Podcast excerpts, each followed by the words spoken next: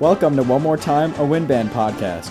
I'm your host, Mike Tuleo, and today we're going to be talking about COVID 19 and how it's affected the band world, the challenges band directors have faced during the pandemic, advice for current and future band directors, and why it was so important to continue to make music during the pandemic. Today's story was produced by Mike Tuleo. For this edition of Two Minute Rehearsal Techniques, we have Luke Johnson, the Director of Bands and Music Education at Mid America Nazarene University. Dr. Johnson received his undergraduate degree in music education from Mid America Nazarene University, did his master's in band conducting and music education at Kansas State University, and received his DMA in wind conducting from the University of Kansas.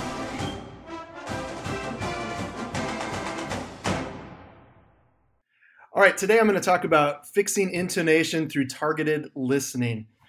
I can't tell you how many times when hearing bad intonation, bad sounds from my band, I'd say something like, listen and point to my ear, or play in tune, as if the players simply needed to hear my inspirational voice and then they'd be motivated to play in tune. The truth is, we need to provide targets for their listening. Often, most of the out of tune issues are unisons and octaves a quick and effective fix is simply deciding who among the group of players that are playing uh, that they should listen to. You need to give them a target. Ideally, this is the most consistent player with the best intonation. So, for example, in our advanced conducting lab this spring, a student was rehearsing Warren Barker's An Irish Interlude. There's a spot in the middle where flute, clarinet, and alto sax are playing in trio together, and the intonation was pretty suspect. My student identified the problem and set about solving it. He isolated the trio playing the unison melody and asked them to listen to the first chair alto sax for pitch and style. Intonation immediately was better. They simply needed to know who to match to. Sometimes, though, you may need to pick the player or timbre that is most easy for everybody to hear. I recall a time earlier this semester where I had a trumpet, clarinet, and flute playing a unison line together, and it was not in tune. I had asked them to match to the clarinet, who had the best pitch of the group, but realized the trumpet in particular couldn't hear the clarinet due to physical proximity and the scoring at that moment in the music. So I adjusted and asked them to instead match to the trumpet, who was easier to hear for all of them, and that instantly fixed it. Obviously, all of this is assuming students can hear and match two unison pitches. I recommend doing these kinds of exercises and isolating unison lines on a regular basis, and not just melody lines, but also pick out harmony lines and counter lines, uh, maybe the bass line. Uh, whoever's playing in unison or octaves together, determine ahead of time who all is playing those exact parts and, and have them play together. And then tell them who to guide their listening to. Give them a target. Uh, and then, most importantly, have them write it down so they know at that moment in the music who they need to be listening to. Even young students can do this, but they need to practice it. If everyone's always playing, they can't hear themselves and learn to match pitch. Spend just a few minutes every rehearsal giving various students in your ensemble practice at matching unison lines in isolation. Give them a target and maybe start with one pitch. Maybe it's just one note. You can even involve the whole ensemble to listen to the added pitch. So, say you're matching to the horn player, have them play, and then add the other horn player that's playing with them, and have the ensemble vote. You know, thumbs up if it's sharp, thumbs down if it's flat, horizontal thumb across if it's in tune. So get them engaged and listening every rehearsal. I wish I had known to do more of these types of activities when I first started teaching. I think you'll find this practice also helps uh, you to identify individual playing issues like embouchures, not using enough air support, tone issues, etc. Uh, and it'll help you as you clean and rehearse your piece.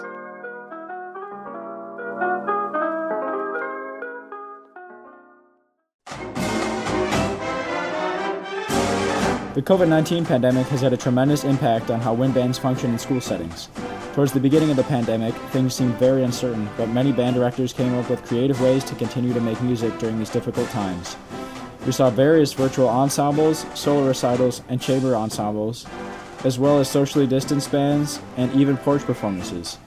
We've heard the words bell covers, playing masks, social distancing, and hybrid far too many times, so today, we wanted to share the stories of three band directors and their experiences with making music during the pandemic.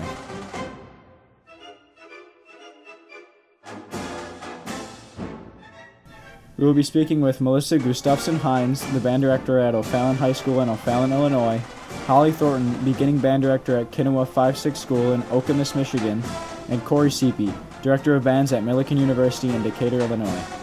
I hope you are able to use some of the ideas given by these accomplished band directors in your own band classrooms, and I hope you enjoy the podcast.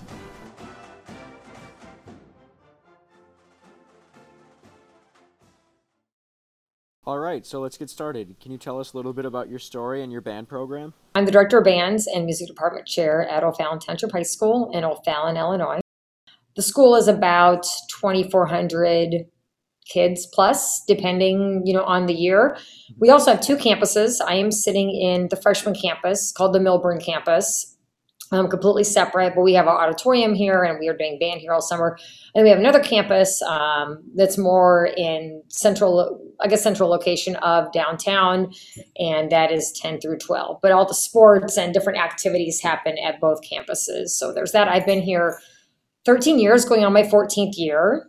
Um, I've taught 27 full years, going into my 28th, which seems crazy, but I guess time flies when you're having fun. So, and a little bit of who we are. Um, our marching band program is nationally recognized, and so we put a ton of effort into that, and it was pretty great before I got here as well. We have four concert bands. Um, the top two bands have done a lot of things. The freshman band has been the honor band at Super State. We put a lot of emphasis into solo and ensemble contest. Right now, we're ranked second in IHSA, even um, amidst this year, um, with organizational points and different things like that. But we do uh, concert band festival here and um, a number of different things. I have been teaching middle school band for 13 years. And um, so this was like lucky 13 of this past school year. Um, and I've been at my current school for the last five years. So Kinawa, 5 6, and Okemos. Um, so we have a fifth, sixth grade building and I just teach beginners in my position there, beginning band. I've done some other classes as well, just to fill out my day, general music kind of classes generally. I guess my story is falling in love with music um, during grade school. Um, I grew up overseas and uh, started playing clarinet and saxophone, uh, sort of unconventionally, um, because um, you know I wasn't in the conventional uh, American band program. Um, so I got hooked in middle school, and by the time I was um, in moved back to the states and was in a high school band program. It's my favorite thing to do, you know. So I was in uh, at that point concert band, orchestra, jazz band, marching band, choir, music theater, you name it. Um, and yeah, everyone always just says to um, to study what you love. So um, even though I wasn't a great player, I went to college to uh, study music education, thinking that well, I love music and I love other people, and wouldn't it be cool to teach elementary band or middle school band someday? Um, and sort of never looked back. Um, uh, was in the new uh, Boston area, was in New England, and um, ended up as a 21 year old high school band and jazz band director, kind of without a clue of what I was doing. And um, right around that time, I started conducting more and more, and, and um, very quickly in my early 20s realized that to conduct well and rehearse well is extremely difficult and uh, is, is sort of a lifelong journey that I wanted to embark upon. So I lead the Millikin Symphonic Wind Ensemble, um, which is, is sort of the bulk of my job. And then I do get to teach both beginning uh, and second semester sections of undergraduate conducting. Um, the second semester is just the instrumental uh, conducting students. Um, I typically do an independent study with a student every semester, also as kind of a third semester or advanced advanced conducting, if you will. Um, and then I teach music theory and ear training as well. So I, I, I stay pretty busy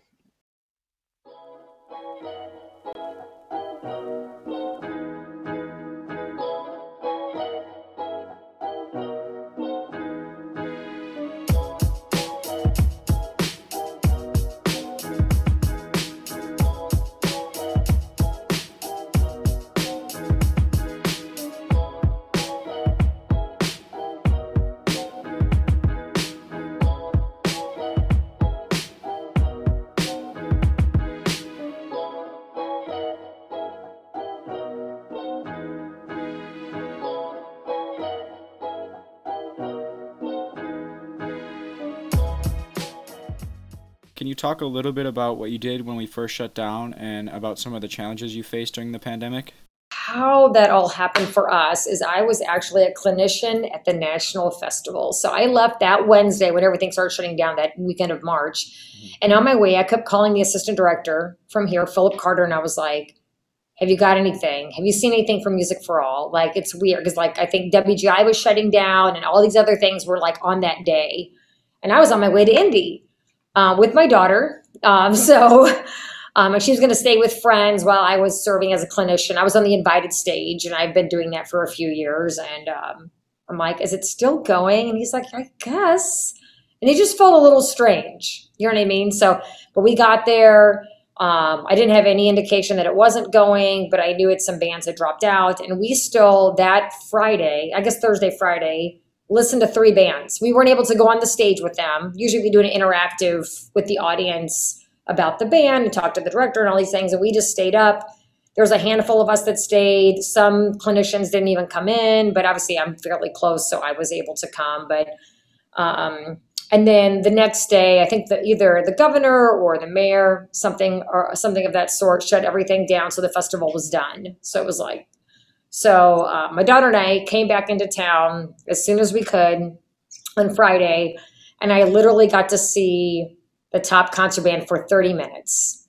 And it was the last time that I saw them for the rest of the school year, which I didn't realize that. So, um, and when all that happened, we took kind of two weeks off where we were seeing the kids a little bit, but we didn't know what we were doing. It was basically like they got us together that following Monday, the teachers, and said, Hey, we're going to take two weeks and see where this goes. And I would have never imagined it would be like over a year and months. You know what I mean? Mm-hmm. And then we started kind of doing some things with the band music, thinking that we were going to come back. And so we were kind of running it, you know, online with that. And that wasn't working out. And then we did practice logs and some other things, but we didn't know how to do like a full blown concert or anything virtual, or we didn't know what we were doing. You know what I mean? We were giving kids points for coming in. We were seeing them, you know, maybe like a half an hour at a time during the class periods or whatever. Um, but we weren't we were able to go into the school but not teach from there and that's kind of how how it was. All that being said then we were hoping to have a marching band season. The fall would be the same and so we we just kept on. We did zoom marching band and then finally mid-june we were able to do groups of 10 meaning nine kids and a teacher but we did it. It wasn't great but we wanted to see them. Mm-hmm. So we did that. And then, you know, we had no parades in the summer. And so we were off for a while. And then we were able to come back in marching band and we had groups of 25. And looking back, we probably still had the same number of rehearsals and hours mm-hmm. we did with the kids. But it was a 25, a 25 group wiggle to a 50 and then back to a 25. So we just had these bands that we just put together. I also put together, and this is something I know one of your questions, like things you would do again. I don't know if I would do this exact thing again, but it turned out pretty great. Is we put together a documentary of what everybody was doing. So it was like maybe 11 bands or more, something like that. And I had a friend of mine who's going to be here in the fall helping me, but he is well connected to the drum corps scene and knew some videographer, PR person from the Blue Coats um, that would do a really good job putting a movie together. And then he went around and literally filmed a handful of bands, interviewed band directors, student leaders, whatever they were doing, whether it was marching band or not. And we put it in a giant film that was about two hours and 15 minutes. And we sold tickets and, and showed it at the drive in two nights. The other thing that we did, which I think this is a question later on, we did, and I I think I took this from somebody, but I can't remember who I took it from. We did a ton of these initially because it was something I could produce. Mm-hmm. We did porch performances. So, really, what it was, you go outside on your porch, 30 seconds, play whatever you want. And then we got all those and just spliced them together. Cool. yeah.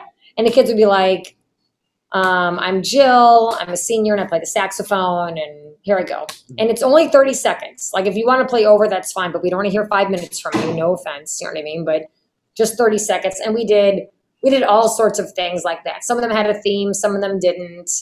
But we did a bunch of those. We were actually able to have a performance that I produced and pushed out almost every week in the fall. Oh wow. Yep. Because I was like, we will perform every week. Mm-hmm. So I think we did it every week except for one. We did once we were we did chamber things and we did chamber things online. And then when I saw the marching band, we're like, we did all of the chamber stuff. We did duets, we did every group. I think it was like maybe brass, and then I broke the woodwinds down. Like all of them did multiple chamber pieces. So our district basically made everything fully asynchronous for the for the initial shutdown for the um, 2020 like end of that school year. So we just did a lot of more general music style offerings of you can create something online or write a music story or just more kind of optional for the kids. Um, at that point, we didn't have any real classes for that whole rest of the year from March through June. And um, at that point, it was just about trying to keep the kids like connected and and you know trying to give them something fun to look forward to if they logged on for office hours or something like that. Uh, but as the summer hit and we kind of knew everything was going to be weird, but we didn't know how weird it was going to be, I couldn't really do a whole lot of prep because there was so much that didn't get uh, planned until the last minute. So, my personal way of coping with that was generally I tried to get on as many committees and um, just kind of be involved in the planning process with our building leadership and our district leadership and try to just be a voice in that process of constructing the schedule and figuring out how music was going to work and all of that. Um, we didn't know probably till about a week or two weeks before school started exactly what it was going to look like. So this year was already going to be, this past school year was going to be weird for me because we were planning on starting double beginners, by which I mean um, for the last four years, I taught only sixth grade beginning band. And then um, we had made plans before all of this happened to start fifth grade beginning band as well. So this was going to be a year that I had sixth and fifth grade beginners. And then this coming year will be my first year where I have like sixth grade intermediate kids. Um, so I knew I was going to have a ton of beginners. I had about 200 total between fifth and sixth grade, so 100 in each, which was great um, and challenging. And um, luckily, a week before all this COVID stuff like shut the world down, we had had our whole instrument open house, petting zoo kind of thing. So most of the kids had a chance to try instruments. I wouldn't call it a proper fitting, but it was at least an experience. Um, so we we made the decision when we knew we'd be online to not start instruments right away for both my grade levels of kids. We just decided, and our string program as well, we we collaborated on this. So we both agreed we would not start instruments right away. At that time, there was a sense that we might only be virtual for the first nine weeks or so, and then there might be some sort of hybrid in person option. So we wanted to just take that first nine weeks to really get to know the kids, establish some communication and culture, um, and not worry about trying to get them to put together a clarinet mouthpiece and read a ligature over Zoom. Um, so we did a lot of music reading and community building and um, music listening at the beginning of the year. And then when it was clear that we'd be online for at least the next chunk of time, we decided to uh, coordinate with orchestra and we started our instruments about November, mid November. Yeah. Nope, we were online. So our school year played out as like kind of wait and see for a while, but we were fully online until mid March. Yes, for a long time. We were one of the like last holdouts, I think, um, in many places, but in our area too. So our kids were fully online till March. And so we just kind of dove in and started them. And I got, as many of us did, a crash course in recording lots of videos and posting and and trying to manage. T- we only start five instruments in my school, so we start flute, clarinet, trumpet, trombone, baritone. So that minimized some of the work on my level, but it was you know every instrument needs its own tutorial on how to do each step. So there was a lot of that in November, December, and then when we came back in January, it was just like let's try to get some sounds all fully on Zoom we definitely utilized breakout rooms to be able to try and get those instrument sectionals. That was really helpful. Um, but it was definitely for a month or two about January, February, it was kind of out of necessity, a lot of flipped learning. So a lot of like, I recorded a video and clarinets go watch this while I teach the trumpets. And then we switch because um, that was sort of the only way to fit in all the different instrument pedagogical things in the, the 50 minutes that we had. And we met for two and a half times a week and we have the whole school year. So normally I have my kids every day, five days a week for about 50 minutes. But this past school year, it was twice a week for proper class periods and then once a week for like a 20 minute class. Yeah. So it was also, aside from everything else, a major cutback on the amount of FaceTime that we had with them. What was one of the pieces of technology that you used, and how did it help you throughout the school year? one of the only ways we could have survived was Flipgrid. I know a lot of people use that, but being able to have the kids go record, like even a one minute Flipgrid, go record yourself buzzing on the mouthpiece, go record yourself playing whatever song you can find on page four in the book or whatever. But um, those were sort of excruciating Flipgrids to sit through, but there was no other way to get formative feedback from them on how things were going because it is like karaoke band, like play along with Mrs. Thornton. And I don't really know how it's going until I listen to those Flipgrids and then you know, rub my temples in frustration and then do it again in two more days.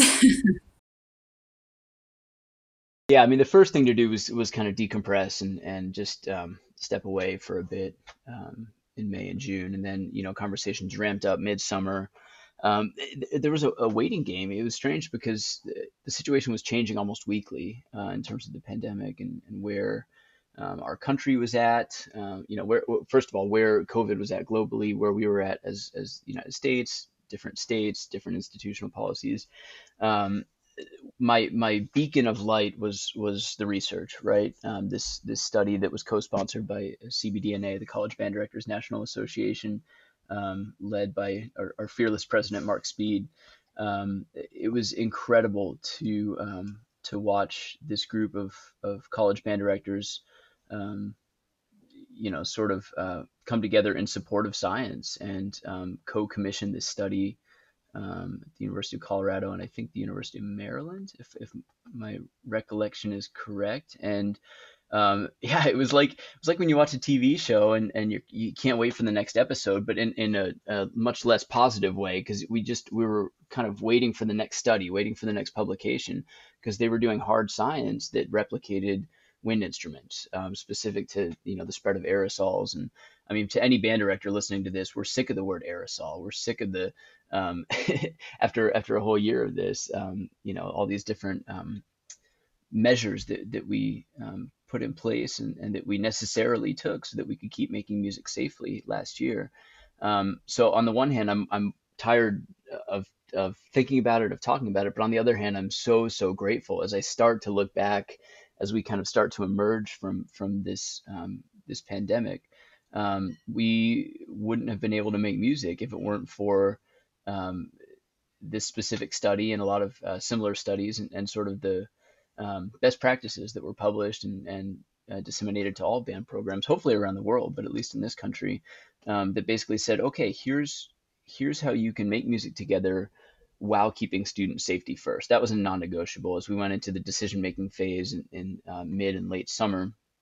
Um, on what we now you know are now familiar with as Zoom, um, a, a, ton of Zoom calls with with my bosses and colleagues, and um, trying to to set um, a school year in motion that was going to prioritize student safety while also um, allowing students the opportunity to make music together you know, it was my first year as, as DOB in a collegiate program, and um, there was a ton of momentum. We were, I thought year one was going great. Um, students were engaged. I was was just thrilled to to be working with the caliber of students that we have here, the caliber of colleagues.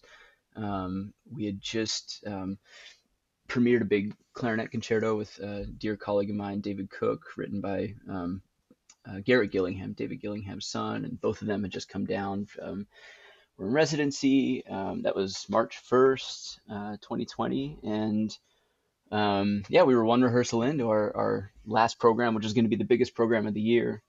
Um, and yeah, I was just excited for, for what the spring had to offer. And um, yeah, I'll never forget. Uh, my wife and I took a, our first real vacation, just the two of us. We were in Belize, and I got an email from our provost that said, "Hey, I heard you're you're traveling internationally.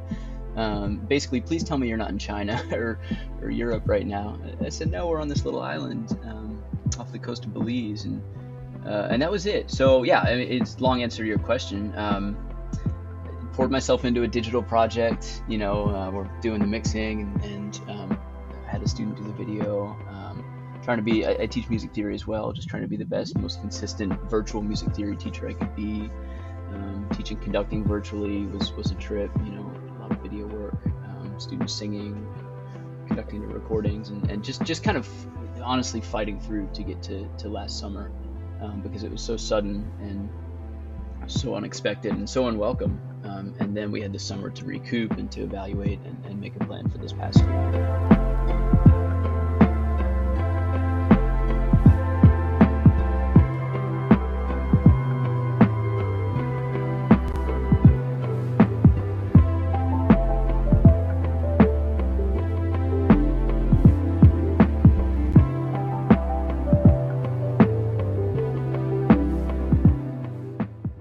How important was it to keep making music during the pandemic? And if this were to happen again, what advice would you give to future music educators? I mean, there were parents at times that said, You're the only one doing things. And I'm like, Well, probably not all the way correct, black and white, like you said. But I mean, obviously, in a math class, you're not going to be able to connect with people. And, you know, I mean, when they come in, we were always talking to them, talking to them when they left, giving them some time for that and to see us. And, at least giving them an experience. I mean, we were really aware of like the social part, and we knew that we had some kids that were struggling, um, like, and you know what I mean, struggling academically and struggling just with themselves. Um, that some kids, you know, some kids thrived in this. They're like, I, I am self motivated. I can go on and do all my thing. I probably would have been fine, you know, looking back. But some kids need to have the in person learning. Some kids need to be with others, and so that was the one thing we wanted to. We knew that we weren't going to sound as great as what we wanted to or anything like that. I was like, we just need to get these kids here, yeah. you know. And we had a ton of parents help because we had to do a million temperature checks, COVID checks, and paperwork and all these things. I have a huge like crate of just forms of all the kids, of all everything that they did. And and it was a lot to do. It was a lot more than usual band, which band is always a lot to do. People don't realize that, but it is. It's a ton to do. Mm-hmm. So um but yeah, I mean, I I think the number one thing is just we wanted those kids to see each other and see us mm-hmm. and be together. And then if we get to make music and the the end of it, then fine. Yeah. I mean, but that, that's where we were. We're like, these kids need to be here and they need to come to school. Mm-hmm. They need to be with each other. Yeah. So to you know what I mean? It's mm-hmm. it's human interaction. I think of all of this, I always feel on my hardest day as a music teacher, I feel honored that I get to teach kids through an art form you know, I was signed up to be a math teacher a little bit on the side, you know, but it, it just wouldn't be the same, mm-hmm. you know, because music and the arts teach people to be people. Um, and so I felt really responsible more than I normally do. And I feel really responsible for this O'Fallon Township High School program and being a music educator in general, but keeping things moving for kids. What we do makes a difference at all times. At every decision that you make as a music educator, makes a difference either moving forward or sideways or something hopefully something positive for some kid. You know you just never know that one nice thing to one kid can change their path. Um, and just being aware of that that what we do is very valuable and it's also honorable on the the good days and the and the really hard days as being a music teacher. And um, i don't know just lo- continue to love what you do because it makes a difference. I mean kids go back and they'll remember some of their classes, but they'll definitely remember band and they'll remember you and they'll remember the things you did or the things maybe you didn't. So if you're going to be there, you just need to do it because it because it's our responsibility to give every kid whatever resources we have, whatever we bring to the table, the very best experience that we can to shape their lives for the better. The piece of advice I would give, I hope this doesn't happen again, but if it does, is to focus on building relationships between the students and allowing the process to be the most important thing and not the performance based product. Um, I so many of us did these virtual concert editing craziness, and and I did one myself. And it was a really great thing to be able to share out at the end of the year to, to like have everybody feel like we did something.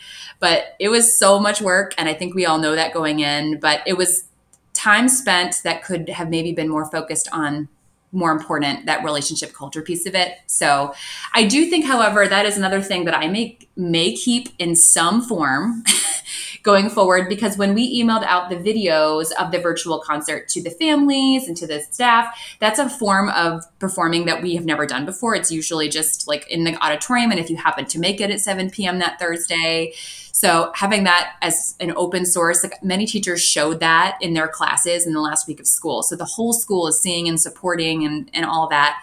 And for, you know, grandparents to be able to see that and everything. But also something fun we did is in our virtual concert, we invited staff members to record because it was all being uploaded anyway. So we had like random staff members, front office personnel, like pulled out their instruments and recorded their, you know, little thing of Ode to Joy. And then I edited them in, and the kids didn't know about it. It was a surprise. So when they watch the concert, they're like, hey, there's, you know, Mrs. Whatever from the office, and there's the guidance counselor, and there's my science teacher. Um, so that was a really fun thing that I will not take on a whole crazy editing process going forward, but finding some way to create a keepsake item that can be shared and involve more of the community is something that I may continue to explore. But I think if we if we hit this road again, just trying to remember to build those relationships and to meet the kids where they're at and finding ways to make music with them that are on their level and not necessarily focused on the ensemble, but more on that individual musicianship lens, I think has something to just retain on some level.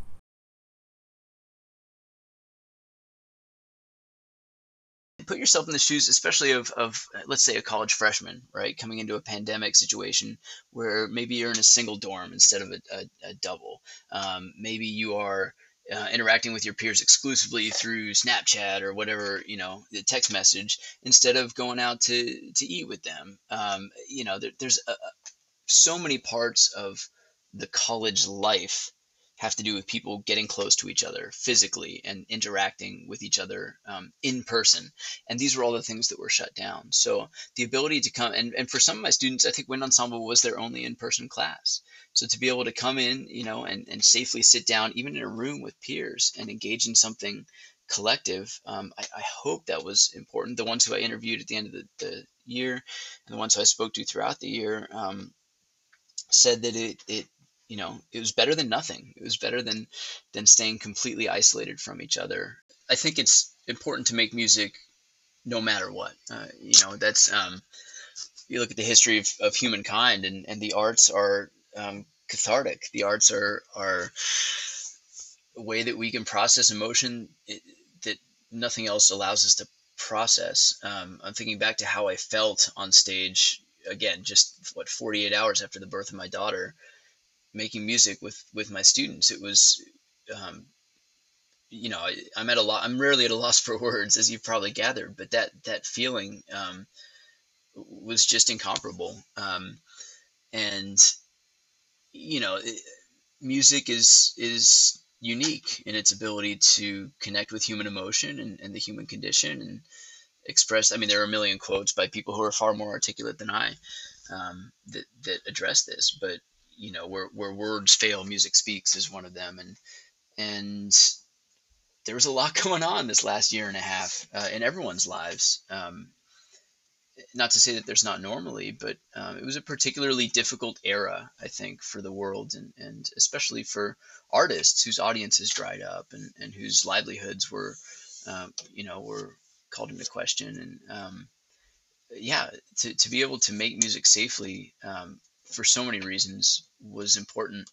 Um, but I think the reason it was the, the number one reason is for our hearts, for for our, our emotional and um, mental and collective well being. Um, we have to we have to pursue this because it's what we do. You know, it's it's uh, if you ask any musician in some way, shape, or form, they'll say that that um, this is how I communicate. This is how I, I share myself with others, and this is how I invite others to into my life, and and to do so collectively in, in any ensemble, whether it's a, a you know group of four playing rock music or um, whether it's a group of 80 in a symphony orchestra. Um, it's just it's a special mode of communication, and it's one that that transcends a lot of barriers and, and brings people together and I think makes the world a, a better place through sound. That's really what um, what I feel um, at the end of the day is is what my career is all about, um, and being a band director, so to speak, is all about. So, um, yeah, to to be able to hopefully put some good into the world, um, albeit in a very different package throughout the pandemic, um, I think was so important. It was for me because I, I don't know what I would have done without it. I, I would have continued to spiral, I think, and go go crazier than I was already going in um, spring of 2020. So I'm very grateful that we were able to, to put those safety measures in place and, and come together and, and do some projects. Um, and some projects were, were more um, successful than others. Um, but that's that's how it goes when you're throwing paint on the wall and trying to see what sticks. And um, improvising in in a situation that um, you know none of us could have ever prepared for. Um, and, and you know and getting to collaborate too. We, we were able to do a, a really neat video project that we're going to release here pretty soon with dancers and choreographers again distanced and um, and, and yeah sometimes um, the artist's hand is forced by by outside circumstances and having some some different um, you know, if you look at um, Quartet for the End of Time, that this situation uh, in a concentration camp when he wrote that piece was these are the musicians that I have access to, so I'm going to write a piece for that instrumentation. Well, um, on a on a ironically less intense scale, um, during the pandemic, it forced musicians across the globe to to be creative with what they had access to. Um, and I, I, think that we'll look back on this and, and think, wow, this stuff these different works of art and these different um, pieces of music and performances would have never happened. Uh, these recordings would have never happened if it weren't for this unique, um, unique year and a half or two year continuum. Because the question is specific to band directors, I would say don't do an editing based project where you bring a bunch of solo recordings and splice them together. That is not band. That is not an ensemble. Um, even if it's three people trying to, to stay together rhythmically, sitting 20 feet apart, and you're conducting from 60 yards away, um, do something that brings humans together to play their instruments um, together. Um, there, there's just simply no substitute for that. Um, but only do it if it's safe. I mean, that's that's always the, the first the first consideration.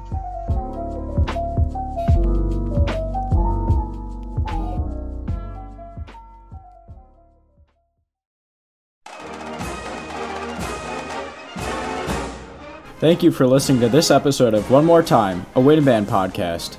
If you enjoyed this episode, please take a moment to share it on Facebook, Instagram, or Twitter, and rate us on Apple Podcasts, Spotify, or Stitcher. If you want to stay current with Illinois bands between episodes, follow us on Facebook, join us on our Instagram at Illinois underscore bands, or find us on Twitter at Illinois bands. You can always check out our website for more information at www.bands.illinois.edu. Executive producer of this episode is Dr. Anthony Messina. This episode was hosted and mixed by Mike Tuleo. None of this would be possible without the Illinois Bands faculty, Stephen Peterson, Director of Bands, Linda Moorhouse, Senior Associate Director of Bands, Elizabeth Peterson, Associate Director of Bands, and Barry Houser, Associate Director of Bands and Director of Athletic Bands. Illinois Bands is part of the School of Music at the University of Illinois and the College of Fine and Applied Arts. We would like to thank Luke Johnson, Melissa Gustafson Hinds, Holly Thornton, and Corey Seapy for their contributions to this episode. We hope you will join us for our next episode of One More Time, a Wind Band podcast.